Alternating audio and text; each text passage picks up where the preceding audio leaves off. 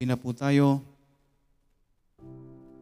At uh, tumayo ho tayong lahat at buksan po natin ang atin pong mga Bibles. I believe ito ho yung ating uh, pag-aaralan bago po ako wala ng boses. Dahil matindi ho yung pag-aaralan po natin. Dahil ito po ay pananampalataya na may gawa. Amen? Let's open our Bibles sa book of James.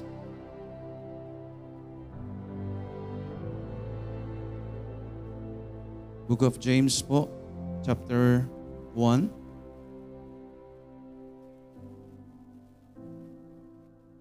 Nandyan lang po yan sa after po ng ay, Bruce, baka o Genesis. Okay, so at least alam nyo, no, nasa New Testament. Book of James, chapter 1, verse 22. Basahin po natin yan, James 1.22. And uh,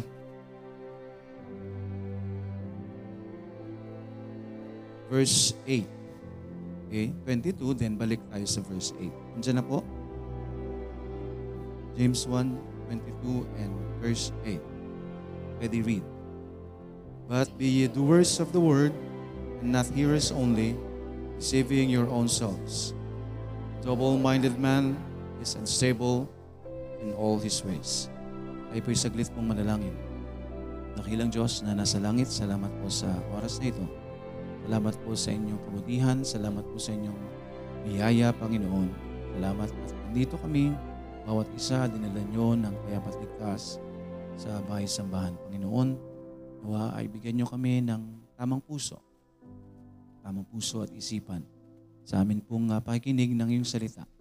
Nawa ay uh, durugin nyo po ito, magkaroon kami ng tamang pakikinig. Gayon din po ang tamang katugunan sa lahat ng mga salita namin pong maihahayag sa inyo, sa amin, Panginoon. Maraming salamat. At ang iyong lingkod, patuloy niyo pong bigyan ng kalakasan physically, spiritually. Makapangaral patuloy ng iyong katotohanan. Higit sa lahat, kaligtasan. Salamat, Panginoon. Pinupuri ka po namin at pinapasalamatan. Nihiling po namin ang lahat ng ito sa pangalan ni Jesus na aming Panginoon at tagapagligtas. Amen. Makakaupo na po. Again, ang atin pong uh, pag-aaralan is about the book of James kung saan ito po ang uh, book of James sa atin pong uh, natalakay ng mga unang uh, linggo, no? Hindi ko na matandaan kung kailan po tayo huling tumigil sa atin pong pag-aaral. So ang Book of James po, again, ito po ay uh, naglalaman ng uh, ito po nga Book of James ay uh, binigyang diin, no? binigyang diin ano po dapat yung makikita sa atin bilang mga ligtas, bilang mga Krisyano. Okay, James stresses that we must have faith. We must have faith that manifests itself in the action of good works. Okay?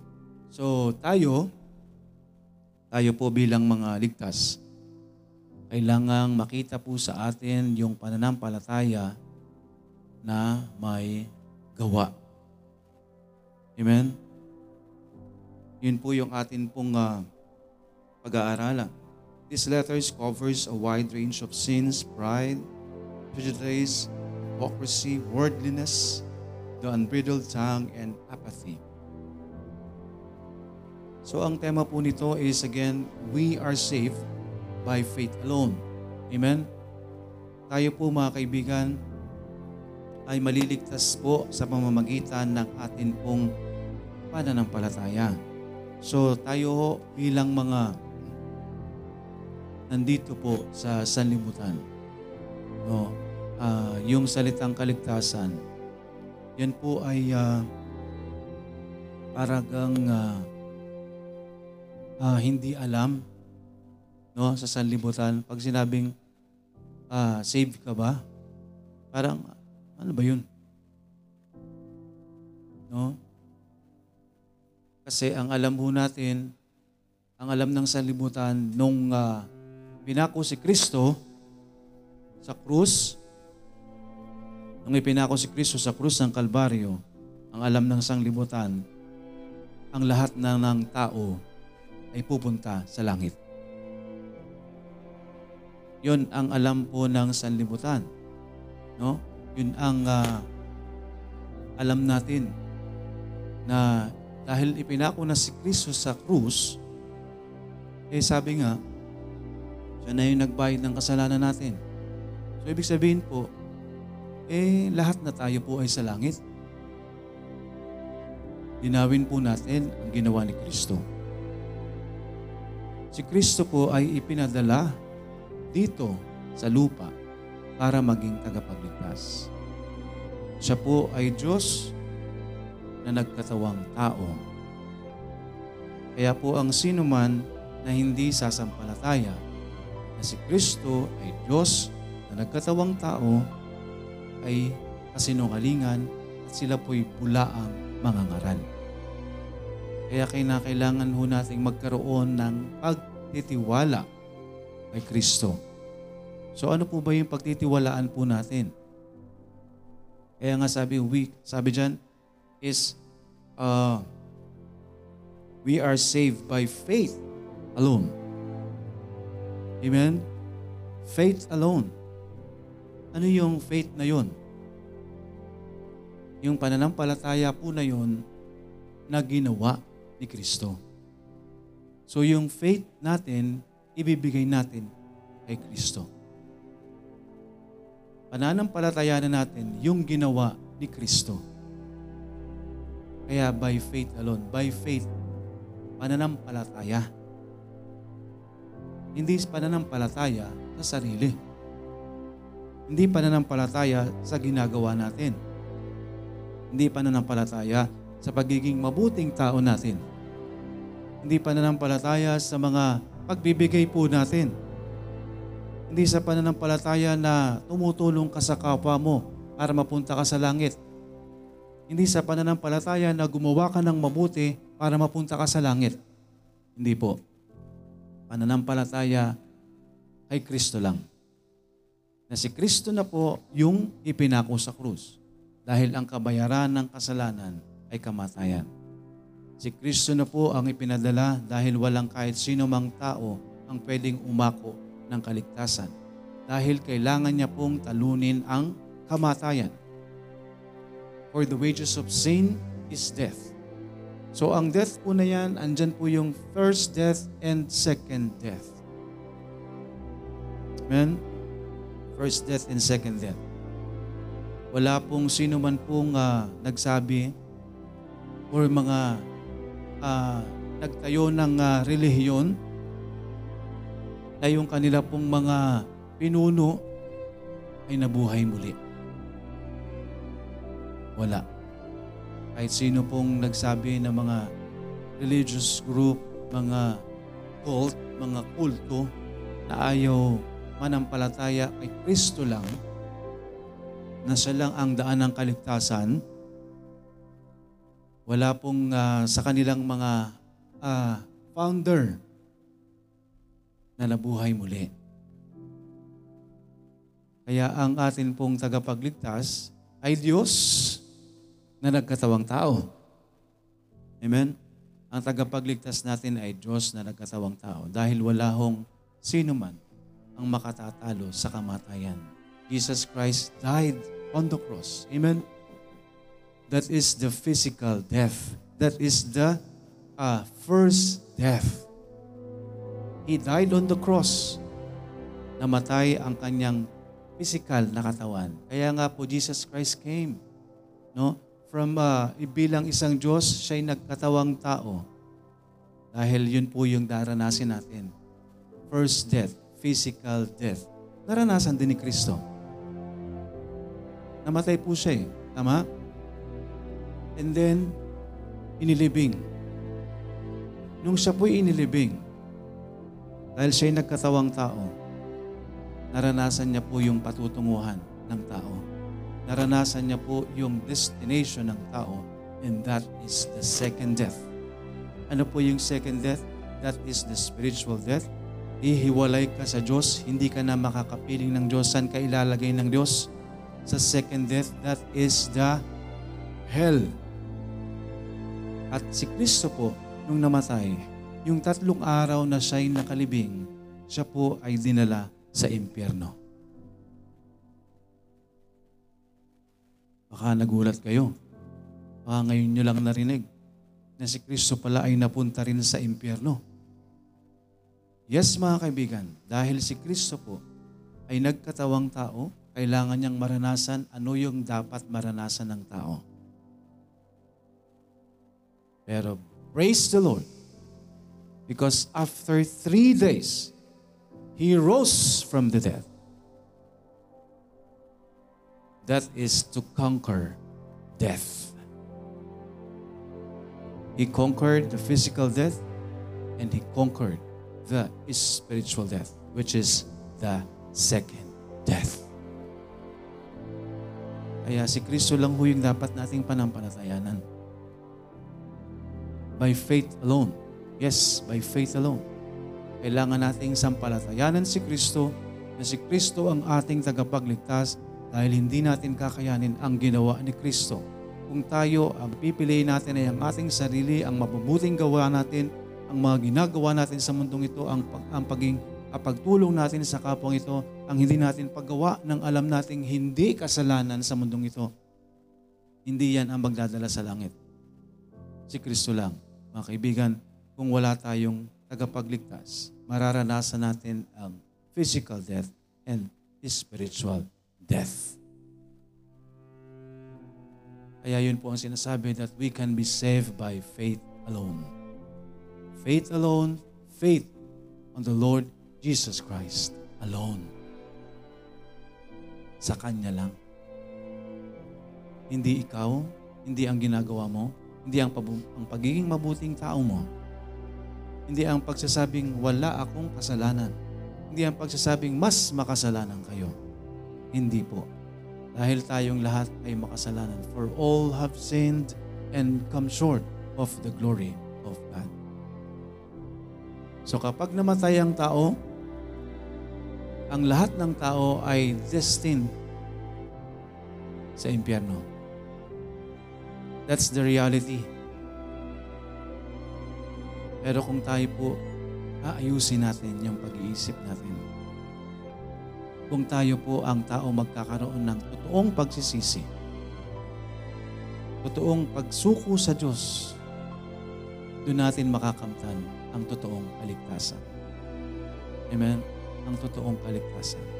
Ay nakailangan nating magkaroon ng change of mind. Kapatid, ano yung alam mo sa kaligtasan? Maliligtas ka ba sa relihiyon? Maliligtas ka ba sa mabubuting gawa? Maliligtas ka ba sa pagiging mabuting tao? No. You have to change that perception. You have to change, you, you have to have change of mind. That is repentance. Baguhin natin yung kaisipan natin. At ituon natin sa pananampalataya lang kay Kristo lang. Amen? Pananampalataya sa ating Panginoon lang ang sasampalatayanan natin si Kristo. Si Kristo na ang gumawa para sa ating kaligtasan. No? Huwag mong pilitin na magpaka, magpakabait, magpakabuting tao para mapunta ka ng langit. Dahil si Kristo lang ang magliligtas sa atin at magdadala sa atin sa langit. Ibig sabihin, Pastor, okay lang maging masamang tao ako pupunta pa rin ako sa langit. Hindi rin. Dahil kailangan mo nga magsisi eh. Dahil kailangan mo nga tanggapin na makasalanan ka eh. No? Kaya kailangan nating magsisi at manampalataya sa ating Panginoong Jesus. Jesus Christ came not to call the righteous, but sinners to repentance. Tandaan natin mga kaibigan, God loved the sinners, but hated sin. So yun po yung kaayusin natin. Yung kaisipan po na yan. No? Lalapit ka ba sa Diyos? Dahil para gusto mo lang ng langit, pero wala kang plano makipag-ayos sa Diyos. Wala kang planong isuko ang iyong sarili sa Diyos. Wala kang plano na ipaayos ang iyong sarili sa Panginoon. No? Wala rin. Kapag nakita ng Panginoon, nabasa ng Diyos ang ating puso at isipan na gusto nating makipag-ayos sa Kanya, That is repentance, change of mind, pagsisisi, yung buong, pag, buong pusong pagsisisi, pagsusuko ng sarili sa Panginoon. Jesus Christ came not to call the righteous, but sinners to repentance. No? Kaya kung sino man po ang handang magsisi, handang makipag-ayos sa Panginoon, at sampalatayanan na wala tayong kayang gawin para tayo mapunta sa langit, ililigtas tayo ng Diyos. The Lord is not slack concerning His promise. Some men count slackness, but is long-suffering to usward. Is not willing that all, uh, that all suffer. Hindi siya hayaang lahat ay mapahamak. Ayaw niyang mapahamak ang tao. Pero ang nais niya, ang lahat ng tao ay lumapit sa Kanya sa pagsisisi. Kaya mga kaibigan, hindi mo pwedeng sisihin ng Diyos isang araw sa impyerno ang kaluluwa natin. Mga kapatid, hindi natin pwedeng isisi sa Diyos na, ta- na ang Diyos ang nagdala sa atin sa impyerno. Tayo po ang magdidesisyon. Tayo po ang pipili ng ating destinasyon. Amen? Kaya magkaroon ho tayo ng uh, totoong puso isipan, pagsisisi, at pananampalataya sa atin pong Panginoong Yesus na wala na po tayong walang ibang uh, paraan para tayo'y maligtas. Pananampalataya sa ating Panginoong Yesus. Amen? Kaya, kailangan po natin itong uh, lubusang maunawaan. Dahil ang atin pong pag-aaralan, ito po ay para sa atin, na meron pong tamang relasyon sa Panginoon. No? Sino po ang ligtas na?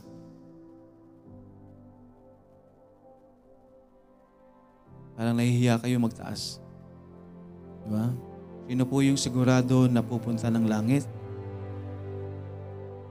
Pag hindi kayo nagtaas, kakausapin ko kayo mamaya sa isa. Pin, pinilit, no? Sino po ang pupunta sa langit? Yung sigurado?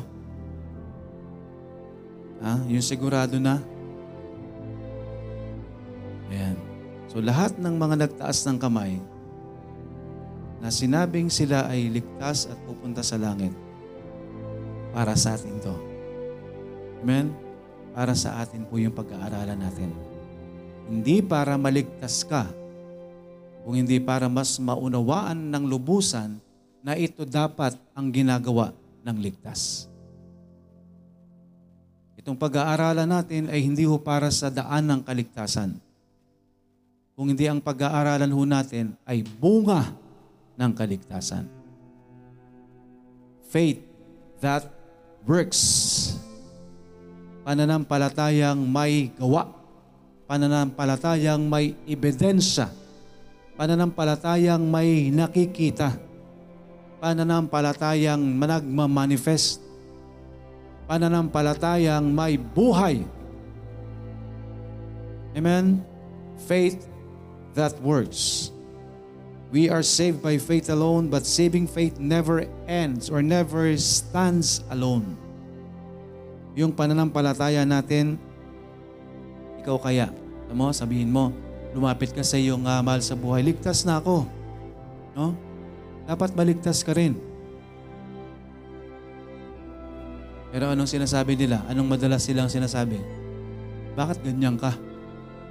Kung ligtas ka. Nakuha nyo? Bakit kung ligtas ka, ganyan ka? Ibig sabihin, faith cannot stand alone. If you had if you have faith, kailangan may gawa, kailangan may ebidensya, kailangan may nakikita sa atin. No? Sabi, eh, basta nag, paano nag- nagkakasal? Ang importante doon, alam mong ligtas ka at alam mong may ginagawa ka sa Panginoon. Kung nagkakasala ka, ilapit mo patuloy sa Panginoon na naway ayusin ka ng Panginoon, baguhin ka patuloy ng Panginoon. No? Yung kaligtasan, mangyayari po yan in an instant. Kapag naligtas ka, ligtas ka. Pero yung pagbabago, itong pag-uusapan ho natin, ito po ay patuloy at patuloy at patuloy na gagawin ho natin.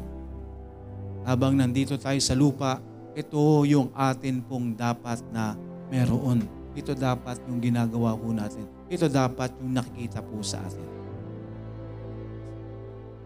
So, samahan po at tayo po sama-sama na mag-aral ng ah, salita ng Panginoon at nawa patuloy tayong gabayan ng Diyos sa atin pong pag-aaral. No? Talagang ah, ito ho ay kailangan po nating lubusang maunawaan, kailangan ho nating sobrang ah, hukayin. No? Kaya napansin ko nung ito yung aking inintroduce eh, nawalan ako ng boses. Bakit? Ayaw ng kaaway na marinig natin yung dapat nating marinig? No? Nawa ho, hindi ho tayo ah, naging hayahay. No, dahil nandyan naman po ang salita ng Panginoon, ako po ay instrumento lang mga kaibigan. Kahit mawalan po ako ng boses, magpapatuloy po ako sa paghahayag ng katotohanan. Dahil pwede po akong mag-post ng, ka, ng kahit ano sa Facebook. Pwede akong mag-send sa inyo ng mga quotes. Pwede akong mag-send sa inyo ng mga pangaral. No? Kung napapansin nyo minsan kahit nasa messenger ako, walang boses, nagsisermon ako. No? Dahil hindi ko po pwedeng iwasan yung aking gagawin. Hindi ko pwedeng iwasan yung aking tungkulin. Hindi ho ako pwedeng tumahimik. No? Ang Diyos lang ang magpapatahimik po sa akin sa pangangaral ng katotohanan niya. Dahil meron ho tayong laban sa mundong ito. We are in a spiritual battle. Mga kaibigan, Kristiyano, kumusta ang laban? Kumusta yung laban natin sa mundong ito? No? Suot pa ba natin yung ating armor of God? Sinusuot pa ba natin? Oh, hinubad na natin. Tapos ngayon, tingnan natin yung spiritualidad natin. Kumusta ho yung level ng pananampalataya natin? Kumusta ho tayo sa harapan ng Diyos? Kumusta tayo sa, sa, sa sanlibutan? No? Inubad natin yung pagiging kristyano natin. Kaya mga kaibigan, kung hindi ho natin isusuot yung baluti ng atin pong Panginoon, ano yon baluti? The whole armor of God. Wala tayong laban. No, hindi tayo makakalaban. Dahil kailangan natin ng proteksyon ng Diyos. Kailangan natin ng Panginoon sa araw-araw. Bilang Kristiyano, mga kaibigan, kailangan nating maunawaan ang salitang ito. Ang ah, salita ng Panginoon ay sinulat sa pamamagitan ng kapatid ng ating Panginoong Yesus sa laman nung siya'y nandito sa lupa. James, the son of Mary and Joseph, the half-brother of Jesus. Imagine, hindi po siya hindi siya apostol ng Diyos. No? Ano po yung apostol? Alam niyo na ba yung difference of apostle or the difference between apostle and disciple? What is the difference of apostle and disciple? No? The apostle is the chosen of Jesus Christ. The disciple is the follower of Jesus Christ. So the 12 uh, apostles is also a disciple. of Jesus Christ. But we are just disciple and not apostle of Jesus Christ. Amen? Kaya pag may naririnig kayong may apostle dito sa lupa, bulaan po yun. Wala na pong apostle na dapat tinatawag dito sa lupa. Because the last apostle of Jesus Christ is Paul. Amen? Nagbigay po sila nung panahon na bakit bakit ah, bakit pumili ang mga alagad ng Panginoon ng ah, ng isang apostol? Bakit? Yan, para palitan si Judas. No? Si Judas na hindi pala ligtas. Imagine mga kaibigan, in front of Jesus Christ, there is Judas. Kasama nila si Kristo noon. How much more ngayon? How many are like Judas? Nasa harapan ng Diyos, nasa simbahan, pero hindi kaisa ng Diyos. No? Sakit? Para tawagin tayong Judas. Pero kung hindi tayo kaisa ng Diyos, Judas ka. Hindi tayo sumusunod sa Panginoon para tayong si Judas. Nakakalungkot, nakakatakot. Baka nandito tayo sa loob ng simbahan, pero ang ending natin, kaparusahan. Kaya mga kaibigan, I, I, I hope and pray na sino man ang nag-claim na ligtas, naway maunawaan natin ang mga bagay na ito at sa pag-aaralan po natin. Amen. Alam natin sa ating mga sarili kung tayo ay totoong ligtas. Alam natin sa ating mga sarili kung tayo ay totoong naliligaw. Alam natin sa ating mga sarili kung tayo ay nahuhulog sa kasalanan. No? At alam din natin sa ating mga sarili kung totoong wala tayong relasyon sa Diyos. Sino dito ang nagtatanong na, ligtas ba ako? Sino nagtatanong dito na ligtas ba ako? Ligtas kaya ako? No? Ipag-pray natin sa Panginoon dahil yan ay inilalagay ng Panginoon.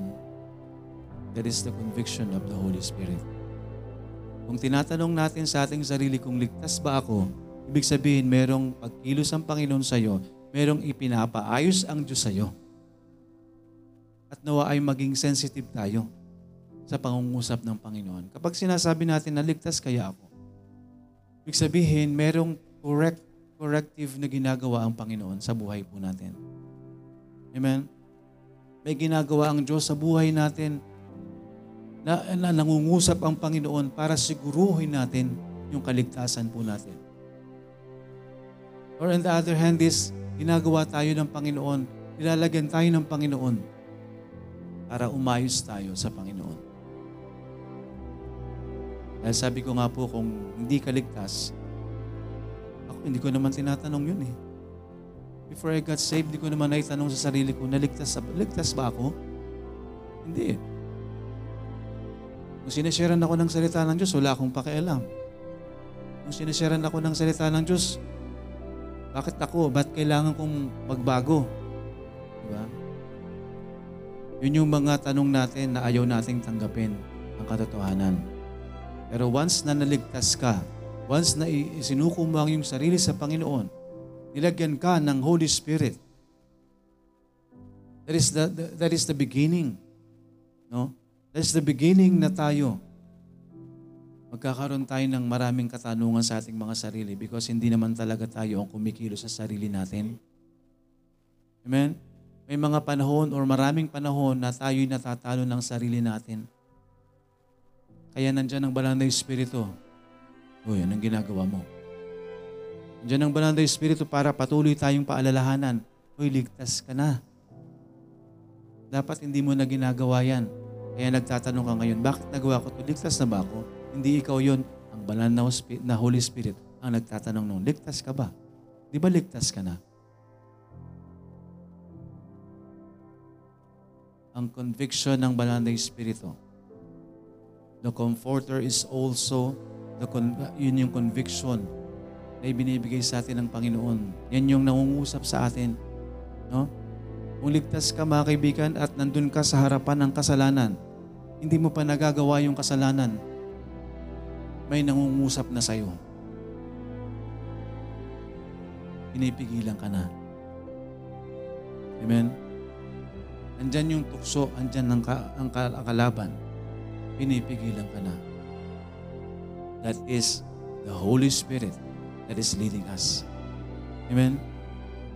Hindi yan yung sarili natin, mga kapatid. Yan ang banal na Espiritu ng Diyos na nasa atin.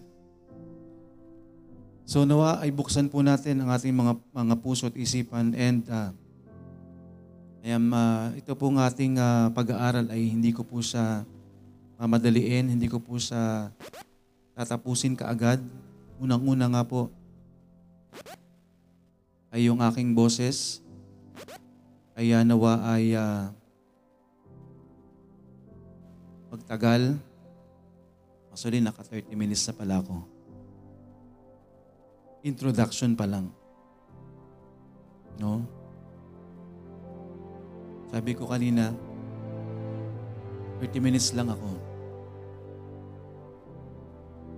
Pero pag nagsimula ang banal na Espiritu na magsalita, wala akong magagawa.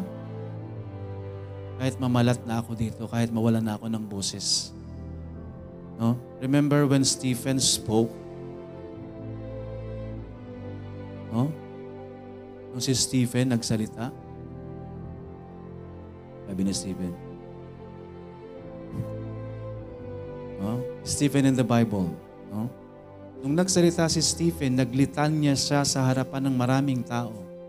At isiniwalat niya ang kapangyarihan ng Diyos simula't simula in the beginning hanggang sa kasalukuyan. Wala siyang nagawa kung di magsalita. Hindi niya alintana ang mga piligrong nakaabang sa kanya. Anong kinahatnan niya? Pinatay siya in the end. Dahil sa kapahangasan niya. Pero hindi siya yun. That is the Holy Spirit na nasa kanya. That is the Holy Spirit of God that's speaking. Yun ang nagsasalita. No? Kaya kapag tinatawag ka ng Panginoon, huwag kang, mag, huwag kang mag-isip na, ay bulol po ako, uh, pa- pastor. Ay bisaya po ako, pastor. Ay may dahil, may ano po ako, may uh, regional accent po ako, pastor. Hindi ho problema po yun. Ang problema natin, sarili natin, puso natin. Dahil kung totoong gagamitin ka ng Panginoon, kahit ano pa yan, gagamitin ka ng Panginoon. Kung ang Panginoon, ang banal na Espiritu ang mangungusap, walang pakialam ang tao. Basta salita ng Diyos ang naihahayag. No? Kaya sabi ko, 30 minutes lang ako. 33 minutes na ho ako. Eh, hindi pa ako nagsisimula sa pagpapahayag ng kapangyarihan ng Panginoon. Pagpapahayag ng kabutihan ng Panginoon. No? Sabi ko, pag-pray nyo ako, yung boses ko, pag-pray nyo, provision, bahala po ang Panginoon. No? Bahala po yung Panginoon kung nandyan. No? Pero, sabi ko nga ho, habang ah, hindi ho ako nakakapangaral, para akong lalong nanghihina. No, sabi nga parang wala akong silbi. Wala akong kwenta. Bakit? Tinawag ako ng Panginoon para sa pangangaral pero hindi ako nakangaral. Dahil sa aking karamdaman. Kaya sabi ko nga, last Wednesday, diba nagsalita ako last Wednesday. Eh kung ah, bahala ang Panginoon kung hang, ng Sunday makapagsalita, biyaya ng Panginoon at ako kapagsalita pa rin. No, nakakapagsalita pa rin. Biyaya lang po ng Panginoon. Ngayon, sikip, mahirap. Pero minsan, habang nagsasalita ako, nararamdaman ko parang lumuluwag. Mamaya, tinan nyo, pagtapos ko, malat ako nito. Pero sabi nga ho, bahala ang Panginoon po. No? This is not to tempt God. Hindi ko ho tinetempt ang Diyos sa ginagawa ko. Sumusunod lang ako sa Kanya. Ngaral ka muna hanggat wala ka pang pampagamot. Gagamitin natin yung mga home remedies na yan. Kasi nakakatulong ho talaga. Nakakatulong. Kaya biyaya po ng Panginoon po yan. No? Hindi natin na masasabi yung pagkilos ng Panginoon. Paano tayo gagamitin ng Diyos? Sa mga ah, mga home ah, remedies, sa mga karamdaman natin, kadalasan, ginagawa natin komplikado yung sakit. Pero yung gamot, nandyan lang pala. No? Nandyan lang pala sa tabi-tabi. Nasa kusina mo lang pala, pinangluluto, pinanggigisa mo. Eh, gamot na pala. Di po ba? Kaya, nasanay lang tayo sa mundo. Instant. No? Instant. So tayo po ay ah, patuloy na ho. No? Nawa ay ah, bahala po ang Panginoon. We cannot be saved by, sabi po dyan, we are saved by faith alone, but saving faith never end or never stands alone. So tandaan niyo po mga kaibigan, kung ligtas ka, hindi lang po basta pananampalataya lang ang lagi nating sasabihin sa ating mga mahal sa buhay o kung kanino man. Hindi lang yung magkaroon tayo ng pananampalataya, kundi it reveals itself through obedience and fruit of the believer. So mga kaibigan, bilang ligtas, makikita sa atin po kaligtasan natin. Makikita sa ating kaligtasan sa pamamagitan ng ano? Pagsunod at bunga ng ating pananampalataya. Kaya mga kaibigan, kung ligtas ka, hindi pwedeng wala kang bunga. No? Yung bunga ho na pagkakamala nating ano eh, no? Kapag sinabing ligtas ka, eh ba't wala kang bunga? Minsan yung bunga na papagkamala nating kaluluwa. No, the bunga or fruit na sinasabi dito, yung sa sarili natin. Hindi yung bunga mo na dinala mo dito na soul. No, that's not the fruit na sinasabi dito. Ang fruit dito is yung ginagawa natin sa Panginoon. And isa lang po yung kaluluwa na yon. It is one of the fruits na pwede nating ilagay sa Panginoon. Bakit? Kung ligtas ka, mag-aakay ka. It is just one fruits na pwede nating dalhin sa Panginoon. No?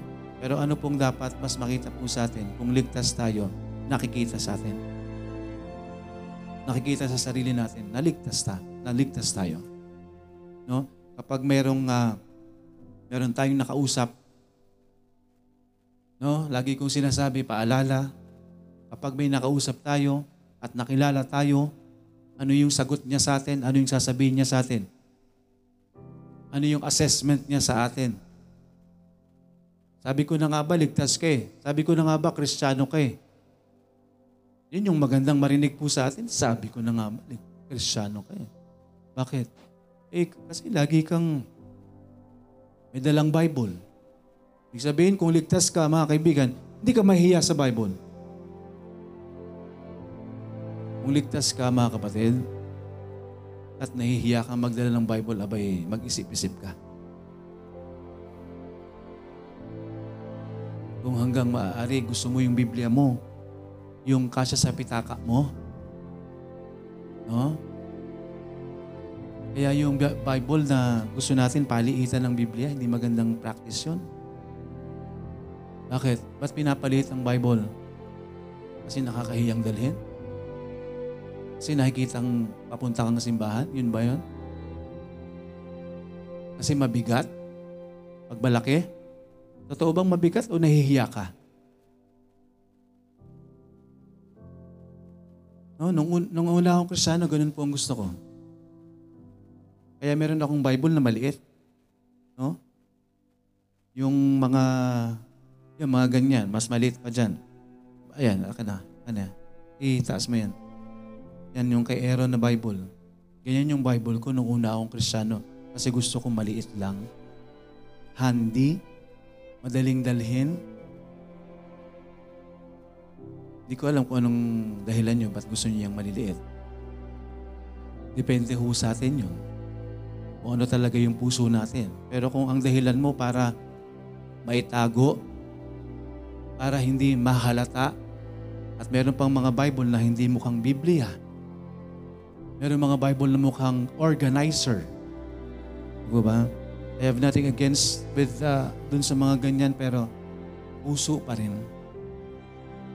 What is your purpose? Ano ba talaga yung intention mo? Bakit ganun yung Bible mo? No? Kasi kahit naman malaki, di ba? Eh ano rin yung intention mo kung malaki yung Biblia mo? Uy, Kristiyano ako. Thompson ang Bible ko. Di ba? Mali pa rin. Kaya, at the end of the day, puso ang labanan. No? Bahala kayo kung anong gusto nyong Biblia. As long as tama yung puso mo sa Panginoon, as long as King James Version yan, no? Pero nawa, hindi nyo ikahiya na mayroon kayong Bible.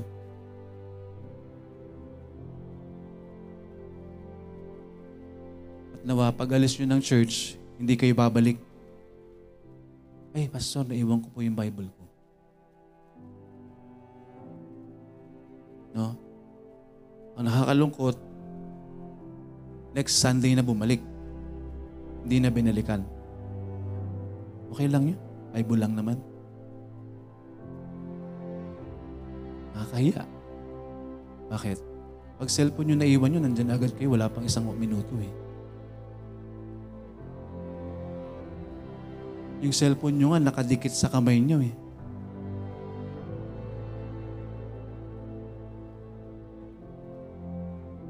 Ang pangangaral na ito ay para sa mga Krisyano. Masaktan na kayo kung masasaktan. Pero I can't afford na magpatuloy tayo sa mga maling ginagawa natin. I can't afford na hayaan kayo na magpatuloy sa maling ginagawa natin. Kung hindi ka kristyano, wala akong pakialam. Kung anong gawin mo sa buhay mo. Diba? Bilang lingkod ng Diyos na nangangaral para sa mga ligtas, kung anong ginagawa mo. Pero ang pakialam natin sa mga unsaved, mga walang relasyon, siyempre yung kanilang relasyon sa Panginoon. Yung guide natin sa Panginoon, naway sila'y makakilala din po sa Panginoon. Amen? What I mean, na sinabi ko is, ibig sabihin, hindi natin pwedeng hanapin sa mga walang relasyon sa Diyos itong pinag-aaralan natin. Pero sinasabi ho dito, we are saved by faith alone, but saving faith never stands alone. It reveals itself.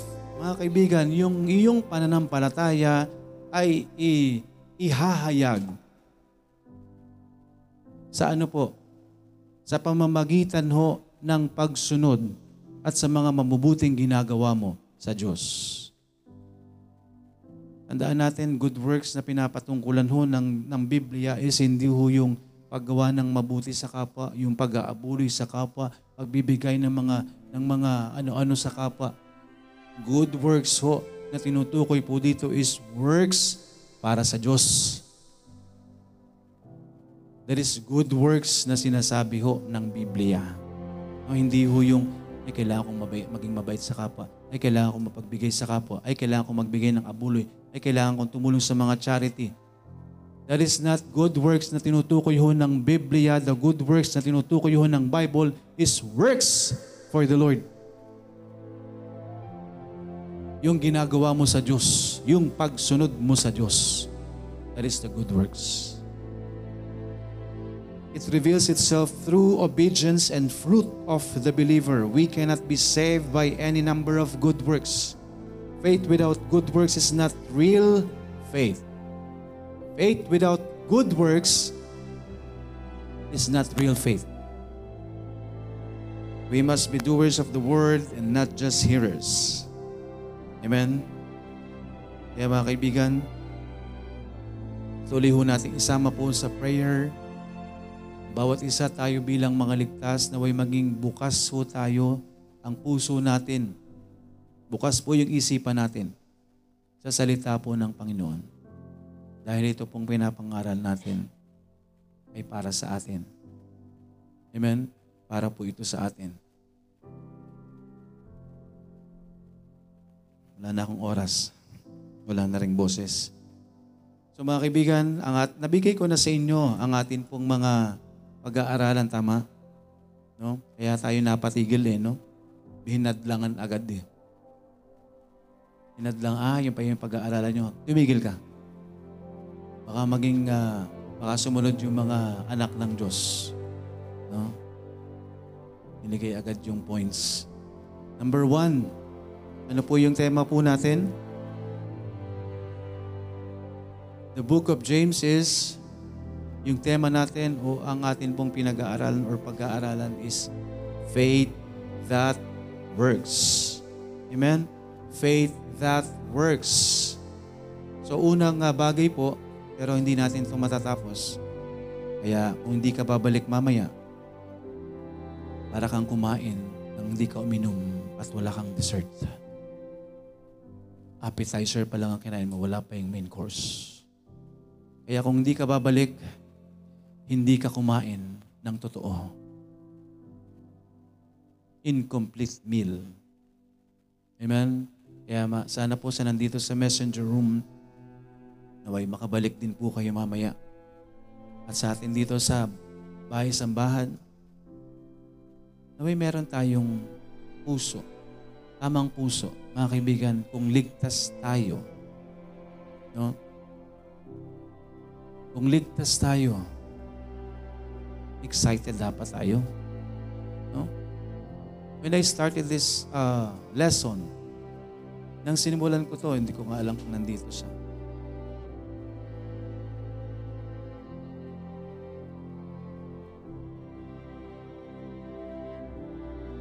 No?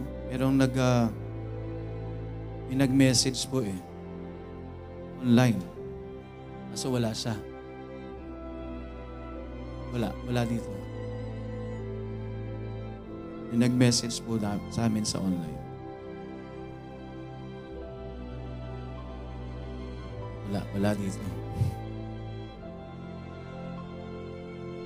So, yung excitement, no, receive namin na, na, na nag-message, excited daw siya dun sa pag-aaralan. Excited no, sa pag-aaralan.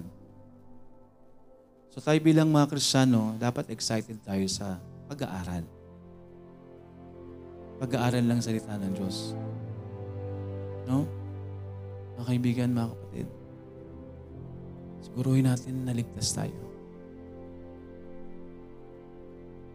I-assure natin yung salvation natin. Because kahit anong gawin natin dito, kahit anong pag-aaral natin, kahit pag-aralan natin para sa mga ligtas, pero kung hindi ka ligtas, maliwala to. Kahit nandito tayo lagi, umaaten tayo lagi, pero wala tayong relasyon sa Diyos, baliwala. Kasi hindi naman yung pagpunta nyo dito ang pagdadala sa atin sa langit eh. Isang araw mamamatay tayong lahat.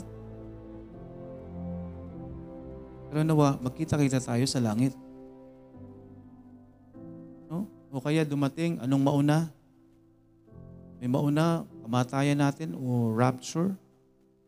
Sana pag nag-rapture, lahat tayo nadala.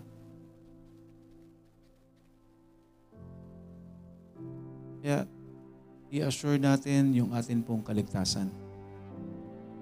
Siguruhin natin yung kaligtasan po natin. Amen? Para sa unang ano lang, tingnan lang natin, isang bagay lang para mabitin tayo. Number one, faith that works. Sa pananampalataya natin na may gawa, sa mga pananampalatayang gumagawa, hindi ito yung mawawala. No? Yung unang bagay na atin pong pag-aaralan, unang puntos, bilang mananampalataya at mananampalatayang gumagawa, faith that works, if you have faith that works, hindi ito mawawala po sa atin. Hindi ito pwedeng mawala po sa atin dahil malaking tulong po ito sa atin. Number one, trials. Amen? Trials in faith. So sa sa unang uh, bagay po, verses, uh, ito pong trials in faith ay nakapaloob. Sa verses 2 hanggang 11. So trials in faith is from chapter 1 verses 2 to 11. Trials in faith. Pana, ay, ito po yung mga ah, pagsubok. Trials in faith, verse chapter 1, verses 2 to 11. Under that, number 1.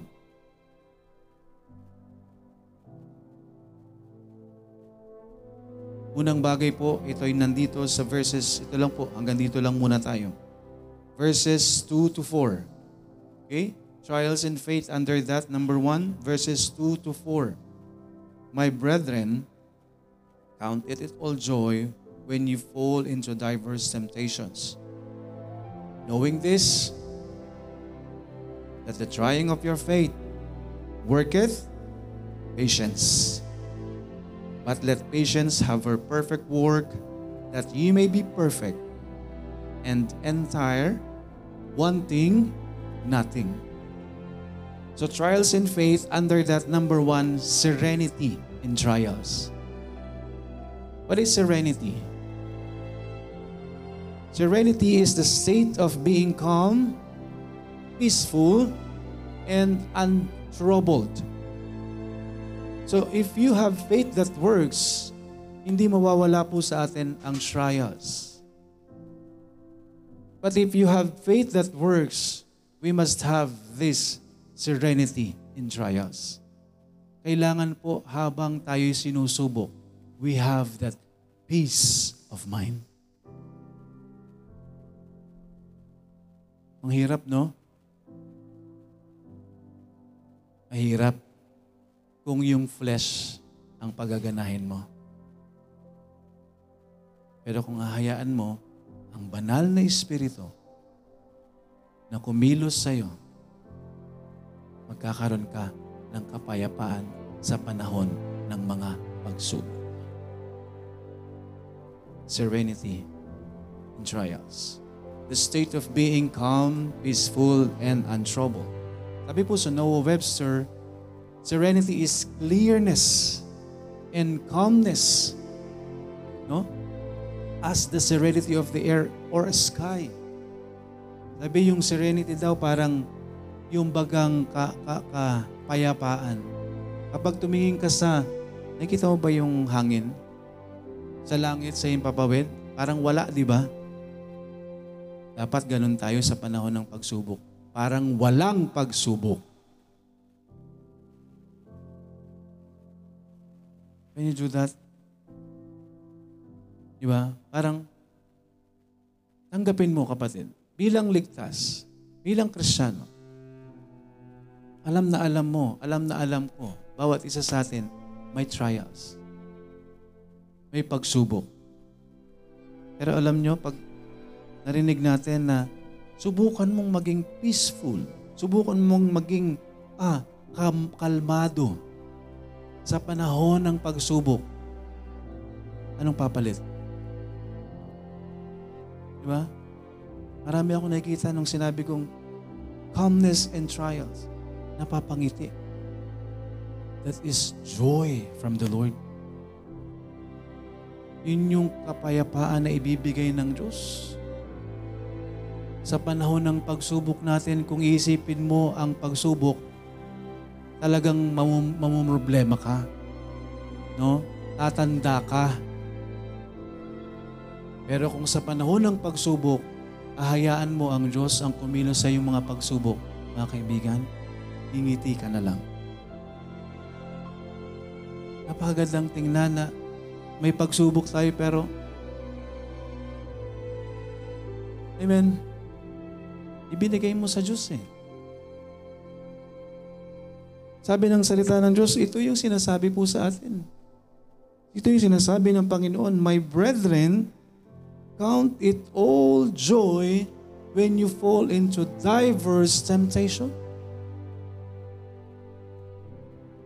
Anong nais ng Diyos? Magkaroon tayo ng kaligayahan kahit sa panahon ng pagsubok. Amen? Knowing this, Sabi po dyan, calmness, quietness, stillness. So paano tayo magkakaroon po ng serenity? Ano yung serenity? The state of being calm, peaceful, and untroubled. Paano tayo magkakaroon ng kapayapaan sa panahon ng mga pagsubok? Di ba? Ang sabi dyan, una, dami no? Daming first point, under that may point, and then under that may point. Isa-isahin ho natin kasi ho itong sinasabi ho ng salita ng Diyos. Serenity in trials. Under that, number one, be joyful. No? Sabi dyan sa verse 2, My brethren, count it all joy when ye fall into diverse temptations. Ituring ninyong tunay, mga kapatid, ituring nating tunay na kagalakan kapag ta- tayo'y dumaranas ng iba't ibang mga pagsubok.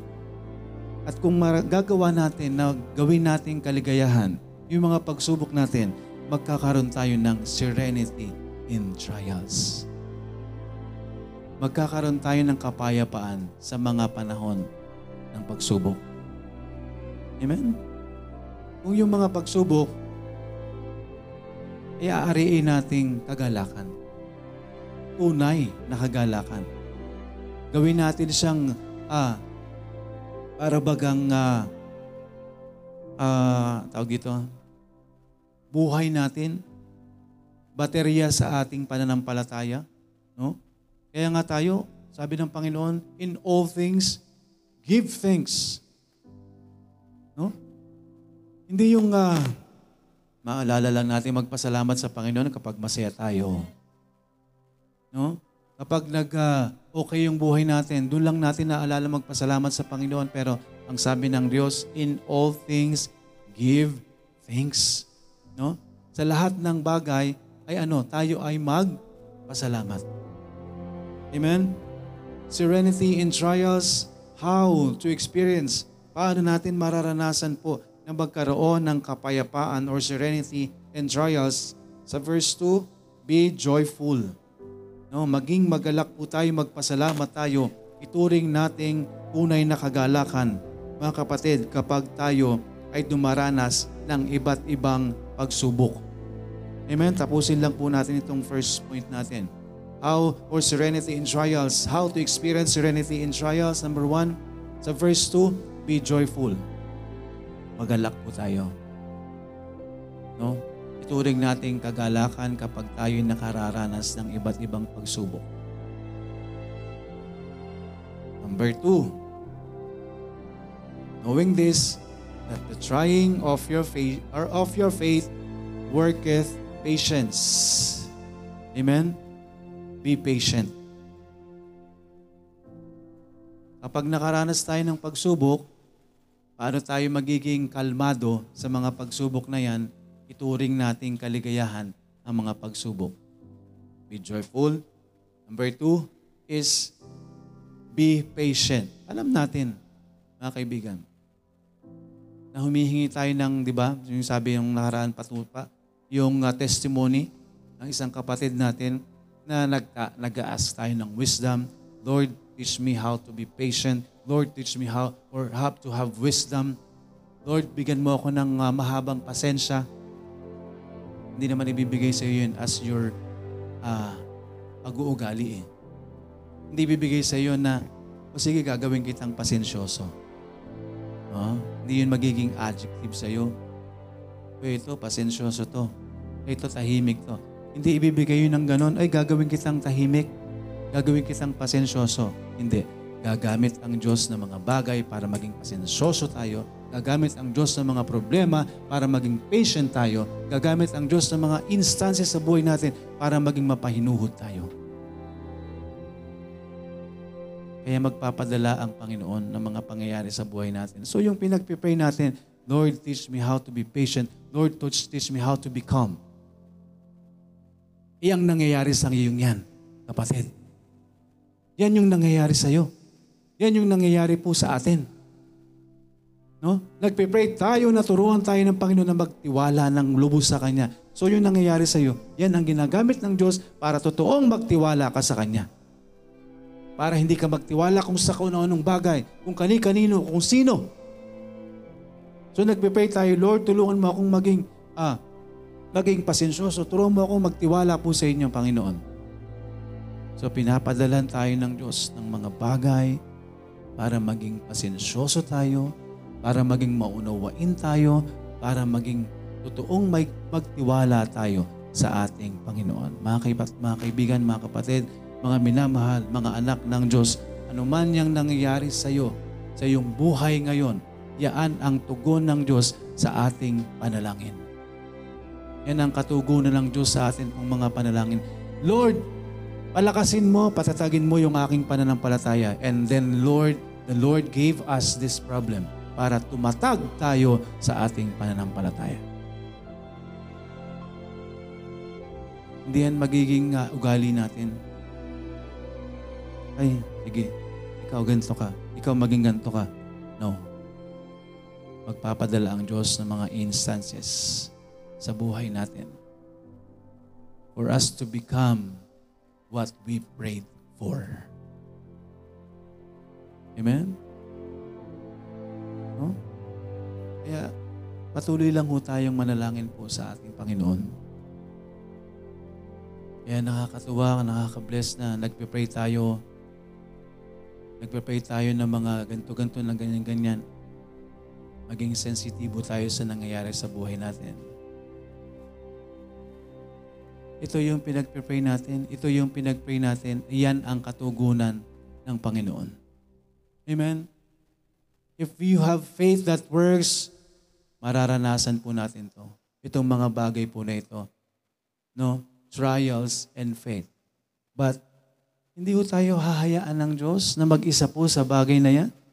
Doon sa mga pagsubok na yan, mga kaibigan, kaila, ang gusto pa rin ng Diyos habang nandun tayo sa pagsubok, binibigyan tayo ng ano, ng kapayapaan po ng Panginoon. Serenity in trials, peace of mind, untroubled heart. Ano natin mararanasan po yung kapayapaan na yan habang tayo may pagsubok? Be joyful. Count it all with joy. If we fall into diverse temptations. Number two, be patient. Because the, knowing this, that the trying of your faith, the trying of our faith worketh patience. Amen? Yung pagsubok na ibinibigay sa atin ng Panginoon yan yung magtuturo sa atin how to be patient. And panghuli, under serenity in trial. Number four. And number three, sa verse 4, But let patience have perfect work, that ye may be perfect and answer wanting nothing. Be contented. Mga kaibigan, sa mga pagsubok natin, darating tayo dyan. Pero kung tayo ay merong kapayapaan, habang tayo sinusubok, magiging maayos tayo bilang Kristiyano at pagsunod sa ating Panginoon. Amen? At kung ano man yung nararanasan po natin, maging kontento tayo. Wanting nothing. Amen? Can we do that? Kaya tayo nagkakaroon ng maraming problema. Kasi gusto natin ng something. No? Sa mundong ito, napakaraming bagay na i-offer ng sanlibutan. So we want something of that. Gusto natin ng mga bagay na yun. Pero ang sabi ng Panginoon, yung trying of our faith, mag-work ito sa atin for us to be patient and for us to be contented kung ano man yung nararanasan po natin. Kung ano man yung nararanasan natin, Panginoon, okay. Ito yun eh. Ang nais ng Diyos, kung ano man yung sitwasyon na meron tayo, Huwag tayong maghanap ng kung ano-ano. No more, no less. No? Wanting nothing. Sabi ng Panginoon, eh, but let patience, yung patience natin, have her perfect work. Tama? Yung pagiging pasensyoso natin, kung paano tayo maging patient, yun yung mag-work po sa atin for us not to be want anything, but wanting nothing. Amen? Wanting nothing. But let patience have her perfect work, that you may be perfect and entire and wanting nothing. Makakatulong po sa ating pananampalataya habang tayo nandoon sa pagsubok. Faith that works, hindi mawawala yung pagsubok. Amen? The trials and faith. Hindi mawawala yan. Pero tandaan po natin, ang pagsubok na yan ang magpapatatag po sa atin. So for us to have that serenity in trials, habang tayo sinusubok, maging uh, kalmado tayo sa panahon ng pagsubok, be joyful, be patient, be contented. Amen? Hanggang verse 4 pa lang yan. Pag-aaralan natin, Book of James. Nasa verse 4 pa lang tayo. Pero parang ando na lahat. Parang nakuha na natin lahat. Amen? No? Kaya, totoong pag nag-aaral po ng salita ng Diyos, ang unang kinakausap dito, yung nangangaral. Kaya yung tumatayo dito, di po ba? Ang unang kinakausap dyan, yung kami. Kung paano mangusap yung salita po ng Diyos. No? Kaya tayo po bilang mga mananampalataya, hindi, hindi ibig sabihin na hindi ka mangangaral dito, hindi ka na mag-aaral ng salita ng Diyos. Hindi. Kaya tayo may devotion. Tama? Kaya tayo merong devotion para meron tayong uh, salita ng Diyos. Dahil wala tayong uh, pupuntahan at the end of the day, salita ng Diyos. Ang babalikan po natin. Amen? Gusto niyo pa ba? Hanggang verse 4 pa lang tayo eh. No, pero mamaya na. Kaya kung labitin ka, bumalik ka. Pero kung hindi, ewan ko. No? Verse 4 pa lang po. Hindi, ho, hindi pa tapos yung uh, first point natin. Pero sabi nga po, kapag ang salita ng Diyos i talagang in-expose mo, word for word, mamamangha ka. Amen? Mamamangha ka pag talagang tinignan mo, ano ba itong sinasabi ng salita ng Diyos? No? Mga kaibigan, kapag magbabasa kayo ng Bible din, hahanapan nyo rin yung mga, kaya nga sa devotion natin, may unfamiliar words, iba? Kaya pag may devotion tayo na walang unfamiliar words, nawa, naunawaan talaga natin yung salita ng Diyos. Kaya pag tinignan mo yung ibig sabihin ito pala yun, malalim pala ibig sabihin. No? Mas nauunawaan po natin ano yung nais iparating ng Panginoon. Amen? Kaya patuloy natin, sama po sa prayer. Nawa, mamayang hapon, may boses pa ho ako. Para makapagpatuloy ho tayo sa pag-aaral. Amen? First point natin, ano ulit? Number one, trials and faith. Yan po is verses 2 to 11 under trials and faith. Letter A, serenity in trials. In every trials, dapat merong kapayapaan. No? Kahit may trials, payapa pa rin dapat tayo. So how to to experience, how to have that serenity? Be joyful, be patient, be contented. Amen? Verse 4 pa lang. Ilang, ilang chapters po tayo. Hindi ko alam kung hanggang kailan tayo. Baka marating tayo hanggang next year. No, nawa, mapagpatuloy po natin. No?